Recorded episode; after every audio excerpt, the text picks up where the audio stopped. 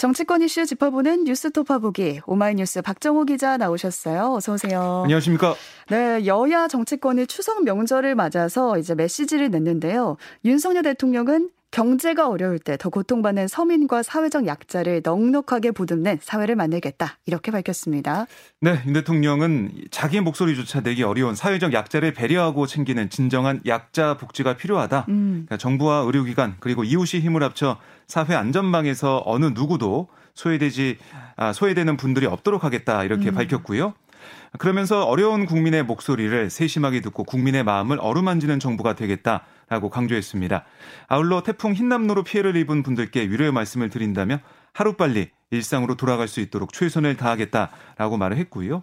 이어서 이제 보이지 않는 곳에서 희생과 헌신으로 일하며 우리 사회에 밝은 등불이 돼주는 모든 분께 감사와 존경의 마음을 보낸다라고 밝혔습니다. 네, 또 명절이면은 여야 대표들이 기차역을 찾잖아요. 네. 이번에도 기차역을 찾아서 귀성객들과 인사를 나눴습니다. 네, 어제 보면 뭐 따뜻한 한가위, 힘나는 음. 민생 경제 이런 어깨띠를 두른 국민의힘 지도부 어, 서울역을 찾았습니다. 네. 귀성길에 오른 시민들에게 명절 인사를 했는데요. 선거 같았어요. 네.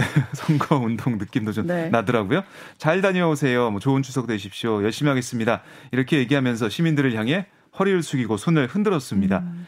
어제 이 현장에서 이제 박경석 전국 장애인 차별 철폐연대 공동대표가 정진석 위원장의 손을 잡고 어떤 오해가 있는데 저희가 문재인 정부에서도 계속 장애인 이동권 등을 요구하고 투쟁했다. 이렇게 얘기를 했어요. 음. 그러니까 윤석열 정부에서만 이렇게 투쟁하고 있는 게 아니냐 지적이 나오자 네. 이렇게 해명한 걸로 보이는데요. 이렇게 얘기하면서 정 위원장에게 면담을 요청을 했습니다. 이에 대해 정 위원장은 애쓰신다. 지도부가 구성되면 심도 있게 검토해 보겠다. 장애인 이동권 문제에 대해서 어, 검토해 보겠다라는 얘기를 했고 또 면담 요청에 대해서도 어, 들여다보겠다 이렇게 답을 했습니다. 더불어민주당도 용산역으로 갔죠. 네. 어, 민주당 지도부가 어제 오전에 용산역에서 귀성객들에게 추석 인사를 전했는데요. 음. 이재명 대표도 민생부터 챙기겠습니다. 함께 웃는 한가위 이런 어깨들을 두르고 용산 역사를 돌며 시민들과 인사를 나눴습니다. 열차의 플랫폼에서도 여수행 KTX에 탑승한 귀성객들에게 고향 잘 다녀오시라고 인사하며 손을 흔들었고요. 역시 여기도 이제 박경석 전장현 대표가 찾았어요.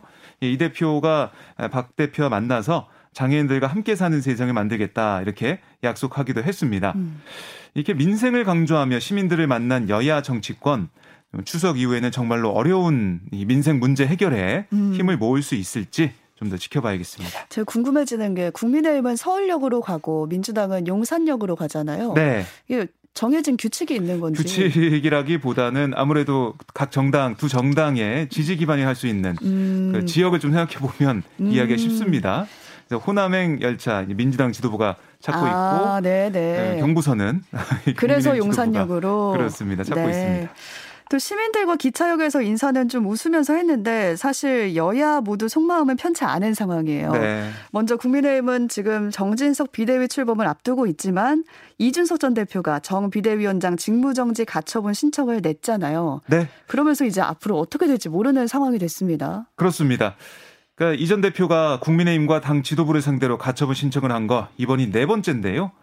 이전 대표 대리인단 쪽 얘기를 들어보면 선행 가처분 인용 결정에 의해서 주호영 비대위원장과 비대위원들의 임명과 비대위 설치 자체가 무효이기 때문에 이 무효의 털을 잡은 새로운 비대위 설치, 새로운 비대위원장 임명 역시 당연히 무효다라고 주장을 했어요. 음. 지금 사건을 배당받은 곳이 서울 남부지법 재판부거든요. 그러니까 지난번 가처분 신청해서 결과를 냈던 똑같은 재판장입니다. 네. 그러니까 추석 연휴 이후인 다음 주 수요일 14일을 신문기일로 지정해서 이 전 대표가 국민의힘을 상대로 낸 가처분 신청 사건들을 일괄 심의할 예정이거든요. 네, 여기에 대해서 정진석 비대위원장이 기자들에게 한마디 했는데요. 예상했던 바인데 이준석 전 대표가 더 이상 우리 국민의힘과 함께할 생각은 없는 게 아닌가 음. 어, 그렇게 강하게 얘기를 했고 굉장히 유감스럽다라고 지적을 했습니다. 결국은 돌아올 수 없는 강을 건넌 게 아닌가라는 어. 말까지 하면서 네. 이전 대표를 겨냥했는데요. 법원의 이제 가처분 결과에 따라서 정진석 비대위의 존립 근거가 흔들릴 수 있어서 어, 좀 여전히 좀 불안정한 모습을 보이고 있습니다. 네, 민주당에서는 정진석 비대위원장을 향해서 비대위원장이나 국회 부의장 이 둘 중에 하나는 내려놔라 이렇게 주장을 하고 있습니다. 네, 오영환 원내 대변인 어제 브리핑에서 부위원장 아, 부의, 부의장직과 비대위원장직을 겸용한다는 거 이거는 상식적 상식적으로 결코 있을 수 없는 거다. 음. 정당 간의 이견이 발생했을 때 여당 대표가 의사 진행을 맡는다면 이게 원만한 진행이 가능할지 의문이다라고 비판했고요. 네. 조홍천 의원도 페이스북에 글을 올려서 본회의장 의사봉을 잡은 여당 대표 아무리 생각해도 좀 아니다.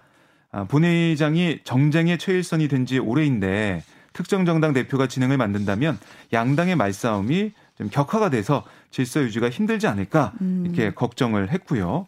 정청래 최고위원도 어, 국회 관례를 과감하게 했다. 아, 국민의힘 참 잘했어요. 이렇게 음. 꼬집기도 했습니다. 네. 아, 아울러 이제 정부의장이 아, 친윤 좌장, 뭐 윤핵관 이런 점도 비판을 하고 나섰는데요. 이모경 민주당 대변인은 아니 권성동 전 원내대표에 이어서 돌고 돌아 또다시 윤핵관 인사다. 국민의힘의 내홍은 아, 결국 윤 대통령의 당무 개입을 충실히 이행할 윤핵관을 뽑기 위한 과정이다. 라고 지적을 했는데 뭐 여기에 대해서 정진석 이 비대위원장은 어, 임기가 12월 말까지다. 국회 음. 부의장은 뭐 그렇게 좀 얘기를 하고 있는데요. 당내 의견이 어떻게 뭐 할지 모르겠지만 권성동 원내대표 얘기는 아니 앞에 두정두 가지 정도의 사례가 있었다. 음. 그러니까 국회 부의장 하면서 이렇게 비대위원장 한 적이 있었기 때문에 어, 그거 뭐 무슨 문제가 되냐라고 음, 반박하고 있어요. 음. 네, 이것도 아마 좀 쟁점이 될 것 같습니다. 네. 예상했던 대로 어제 권성동 원내대표는 원내대표직 사퇴를 선언했습니다. 네, 권성동 원내대표는 뭐라고 했냐면 당에 혼란이 가중되고 있어서 지도부의 일원으로서 책임을 통감한다 이렇게 얘기하면서도 현재 당의 리더십 위기 이건 전임 당 대표의 성상납 의혹을 무마하려는 시도가 윤리의 징계를 받으면서 촉발됐다. 이준석 전 대표를 겨냥했어요. 네네. 또 국민의힘이 비대위를 설치한 절차 이건 합법이지만 민주적인 정당성이 어긋난다는 해당 이 재판부의 결정문의 논증은 이 사법의 정치 개입이다. 라고 또 주장을 했습니다.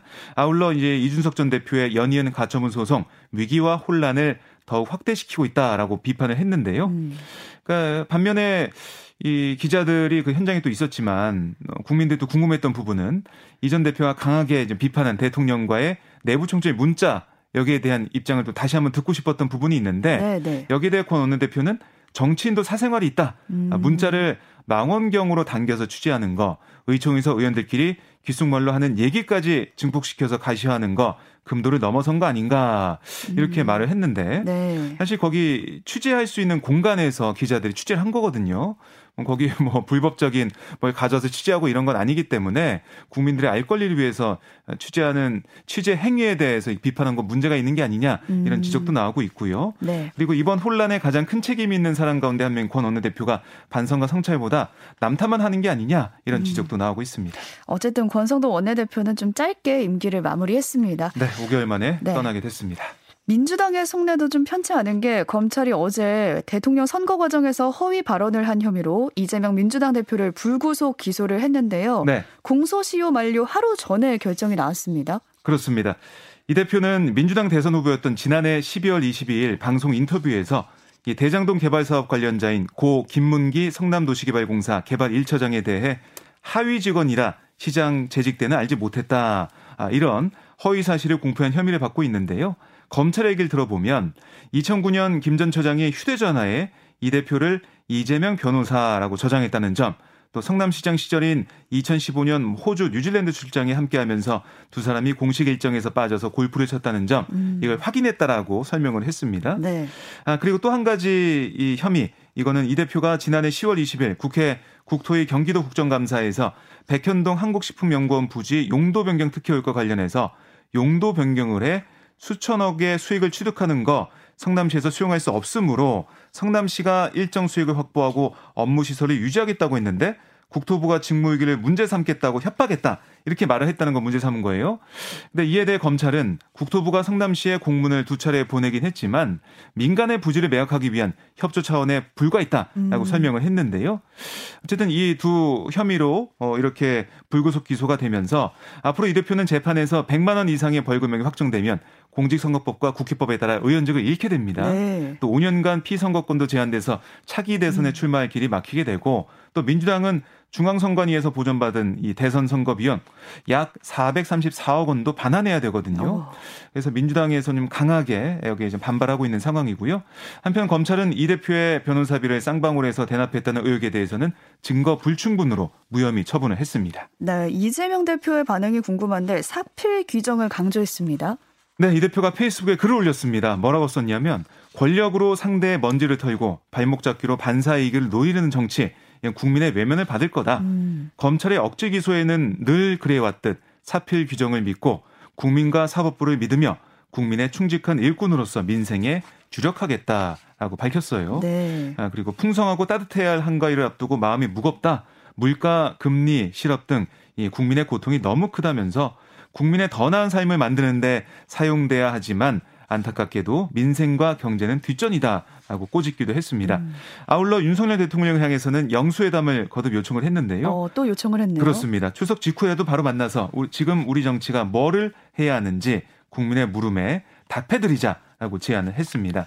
아, 이에 앞서 또 이제 긴급 최고위원 회의가 있었거든요. 여기는 뭐 이재명 대표는 참석하지 않았지만 최고위원들의 얘기를 들어보면 이번 기소 이거는 민생경제 무능으로 추락한 민심을 사정정국, 공안정국으로 만회하려는 반협, 반협치의 폭거다라고 주장을 했고요. 더 나아가 뭐 짐승 같은 정권이다 이런 원색적인 어. 비난도 있었습니다. 네. 민주당의 반발이 거세지면서 전국은 다시 좀 얼어붙는 모습입니다. 네, 이 대표가 우선은 기소가 됐는데 아내 김혜경 씨도 수사를 받고 있습니다. 네. 우선 경기도 법인카드 유용 의혹 사건의 핵심 인물 배모 씨가 재판에 넘겨졌고요. 공범으로 수사를 받고 있는 김혜경 씨에 대해서는 아직 기소 여부가 추후에 좀 결정이 된다고요. 그렇습니다. 이제 검찰의 얘기를 들어보면 공직선거법상 허위 사실 공표와 기부행위 혐의로 전 경기도청 별정직 5급 이 배모 씨 불구속 기소했는데요. 네. 배 씨는 이 지난 대통령 선거 당시 법인카드 유용 의혹 등의 불거지에 대해서 사실이 아니다라는 취지의 입장을 냈다가 이 허위사실 공표 혐의로 시민단체로부터 고발을 당했고 또 지난해 8월 서울 모 식당에서 김혜영 씨가 당 관련 인사 3명과 함께 식사한 자리에서 김 씨를 제외한 이들 3명의 식사비 그러니까 7만 8천 원을 경기도청 법인카드로 결제하도록 해서 공직선거법상 기부행위를 한 혐의도 받습니다. 네. 아, 반면 검찰은 배 씨의 윗선으로 지목된 김희경 씨에 대해서는 기소 여부 이건 나중에 결론되겠다. 추가 수사를 하겠다. 이렇게 밝히고 있습니다. 네. 한 가지만 더 보겠습니다. 짧게 보겠습니다. 전현희 국민권익위원장의 기자회견도 좀 화제였는데 네. 권익위에 대한 감사원 감사와 관련해 신상털기식 불법 감사를 즉각 중단할 것을 강력히 촉구한다. 이렇게 밝혔습니다. 네, 이제 권익위 본감사 이걸 2주 연장해서 이번 달 2일까지 펼쳤던 감사원이 오는 14일부터 29일까지 10일간 감사를 재연장한다라고 밝힌 바 있거든요. 네. 그랬더니 전현희 위원장이 기자회견 열고 아니 감사원은 이제라도 권익위에 대한 불법 직권남용 감사를 중단하고 공정성과 중립성이란 감사원 본연의 임무에 아, 좀 충실해 달라 이렇게 주장을 했습니다. 거듭해서 감사원의 이런 감사에 대해서 반발하고 있는 모습인데요. 감사원은 또 이게 제보가 있기 때문에 어쩔 수 없다, 음. 감사해야 된다라는 얘기를 하고 있어서요. 계속 공방이 이어질 것으로 예상이 됩니다. 네, 오늘 여기까지 보겠습니다. 연휴 기간에도 고생 많으셨습니다. 네, 오마이뉴스 네, 방정훈 기자와 함께했습니다.